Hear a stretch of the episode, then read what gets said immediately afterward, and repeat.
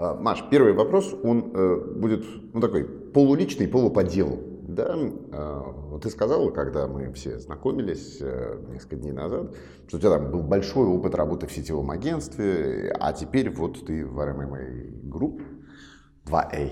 RMAA Group. Вот, и, в общем, ну, масштабы разные, да, если там это такое классическое медийное агентство, то здесь это такая быстрая, бойкая команда, которая занимается кросс культурным маркетингом там, да, или кросс-граничным маркетингом. А вот какие отличия ты видишь в этом? Как тебе вот из, из там, агентства медийного первой лиги теперь здесь? Как ты чувствуешь это?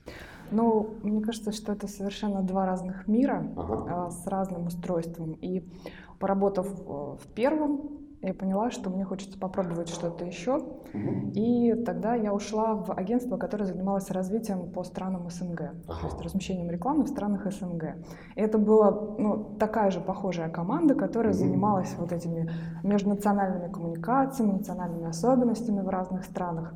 И тут это принципиально разные вещи. То есть там ты работаешь на, в большом агентстве, на большой крупный бренд, само агентство является крупным брендом, крупная там, команда у тебя, подчинение много людей, а здесь ты более в этих, ну, в таких масштабах больше креатива, больше свободы и э, реализуется какая-то потребность в любознательности, может быть, в, как, в поиске каких-то креативных более решений. Ну, то есть не надо везде смотреть excel таблички? Надо, надо. Тоже и надо. это тоже надо, просто это боль немножко в другом смысле. Угу.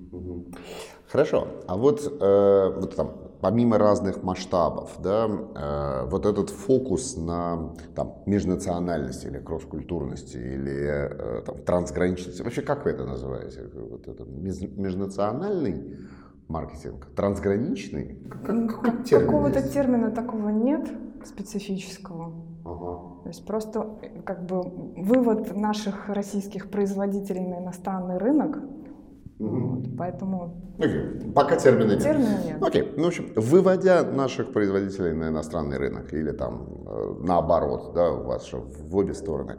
Вот э, какие в этом есть какие-то такие интересные особенности, которые ты не мыслила для себя, что это вот было ну, совершенно удивительно для тебя было, несмотря на твой там большой медийный бэкграунд в классических агентствах? Что было нового?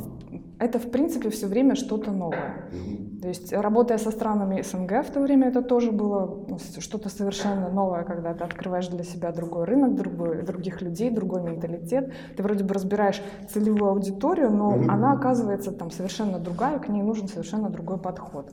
То же самое, как, например, сейчас с Китаем. Угу. То есть это совершенно другой мир, другая вообще планета, другой другие люди, другой маркетинг, другой менталитет. И это интересно просто узнавать этих людей и пытаться как-то реализовать ну, проекты, поставленные задачи, найти решения. Вы выводите на рынок вот там западных стран, азиатских стран, э, на рынок нероссийских стран, назовем это так, да, а, и крупных федеральных, и локальных, и региональных производителей, или есть какая-то специализация, например, там мы работаем только с крупником? А, интерес в том, что мы работаем со всеми. То ага. есть это и крупные производители, и небольшие производители, какие-то, и, соответственно, мелкие запросы, и какие-то более крупные стратегические запросы, включая там исследования. Окей. Вот, предположим, я какой-нибудь производитель, не знаю, алтайского меда. Да, вот что мне нужно знать, э, и, и я знаю, что вот в Китае российский мед, а-ля-ля, там, да, ну, там, мне все говорят, там, да, или башкирский мед, не знаю, алтайский, наверное, уж поближе к Китаю, они уже сами разобрались. Вот. А вот что мне нужно знать, да, э, там, не знаю, какие шишки я, скорее всего, буду набивать, если я буду там выходить на китайский рынок? Но у нас на самом деле много таких обращений, в том числе и про мед, ну, и до разных мед, других вода, производителей. Там, да. да. Первое, с чем э, люди сталкиваются, пытаясь туда выйти, это налаживание поставок. Угу. В есть первое, это на самом деле первое, даже не маркетинг. Да, да это, это даже не маркетинг, это первое для них э, понять вообще, как там работать. Куда встать, на какие Куда полки? встать и что. И первое, конечно, для понимания, для какого-то конкретного продукта необходимо сделать исследование, чтобы понять вообще, что происходит и куда ему там дальше двигаться. И дальше уже подбирать какие-то инструменты. То есть начинается все просто с того, чтобы привести туда и понять, где, кому, в какой упаковке и как продавать этот продукт. Ну, я говорю, слушайте, я вот хочу сделать интернет-магазин. Давайте вот сделайте мне на китайском языке интернет-магазин. Вот, и мы с вами сейчас начнем. Я буду продавать через интернет. Что вы мне скажете? А, ну, на самом деле, если совсем мелкие производители, то существуют э, маркетплейсы, которыми можно пользоваться. То есть тут есть различные варианты. Если производитель крупнее, то, соответственно, нужно делать исследования, смотреть, как это работает, ориентироваться, может быть, на кейсы каких-то других э, производителей, которые уже вышли в Китай, например, Сплат очень хорошо mm-hmm. продается, и они рассказывают о таких интересных там инструментах продажи онлайн и всевозможных фишках. То есть есть еще э, производитель Synergetic, э, бытовой химии, Эко, у них тоже там, например, большой магазин Вичате. То есть, э, как основная платформа. Ну, то есть, если я маленький производитель, то вы мне скажете, не надо тебе делать интернет-магазин, вставай все, все эти алибабы. Нужно общаться, да, понимать, потому что маленький производитель, он не готов вкладывать крупные деньги, то есть у него есть достаточно ограниченный бюджет. Угу. И, скорее всего, этого бюджета на какой-то там полномасштабный запуск, естественно, не хватит. Но работать хочется, поэтому есть какие-то другие варианты. Пока на, ну, на данный момент рынок такой. Угу. А скорее, э, каким российским бизнесом, ну, я не знаю, региональным, например, да, каким сегментом вообще могут быть интересны азиатские покупатели, ну, помимо меда? Ну, прежде всего мы ориентируемся сейчас еще на туристический сегмент, китайские туристы, приезжающие в Россию. То есть какие-нибудь там региональные центры, центры конкретные да, там, да. Дацаны? Да, да, да, то, что вот они любят посещать, потом ну, китайцы любят потреблять, Поэтому это все как бы ритейл, угу. сети, магазины, янтарь, там разные-разные, в том числе брендовая одежда, ну, вот самые крупные там аутлеты, магазины, все. То есть такие шопинг, такие центры фактически, которые в этих туристических локациях, да? Да, в основных это... локациях Москва, Питер. Но для них э, там разве нужна больше реклама в Китае, а не реклама на тех китайцев, которые уже приехали в Россию? и договориться, чтобы туристический автобус заехал к ним? Ну, как минимум, всем вот этим вот э, компаниям им нужен Вичат, потому что у китайцев, у него весь мозг сейчас, и все как, сознание как находится в Вичате. Да. И когда у него возникает какой-то вопрос, он заходит в Вичат, находит и понимает, что если там все написано, значит, если написано, значит правда, все, написанному верить.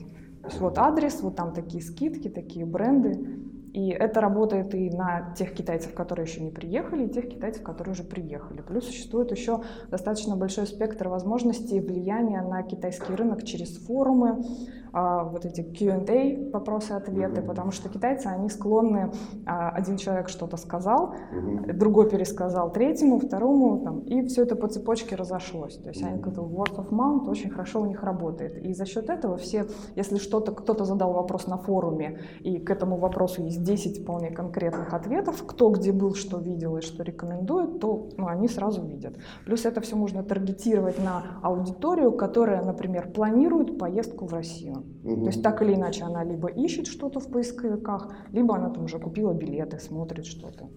Угу, угу. А, ну вот из, э, из полтора миллиарда китайцев понятно, что деньги можно вытащить, да, так или иначе.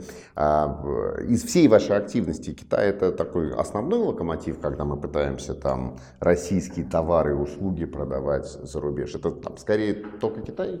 Да, на данный момент это основной локомотив. То есть в Корею меньше, в Японию, с Японией у нас вообще как бы, ну, достаточно мало каких-то взаимоотношений на данный момент. Скорее даже больше японцы проявляют к нам какой-то интерес. Ждете взрывной рост заказов после чемпионата мира по футболу?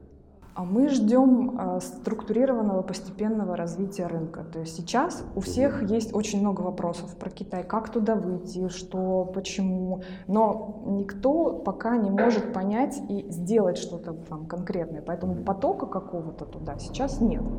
А, но мы рассчитываем, что со временем это все сформируется и наконец-то этот поток откроется.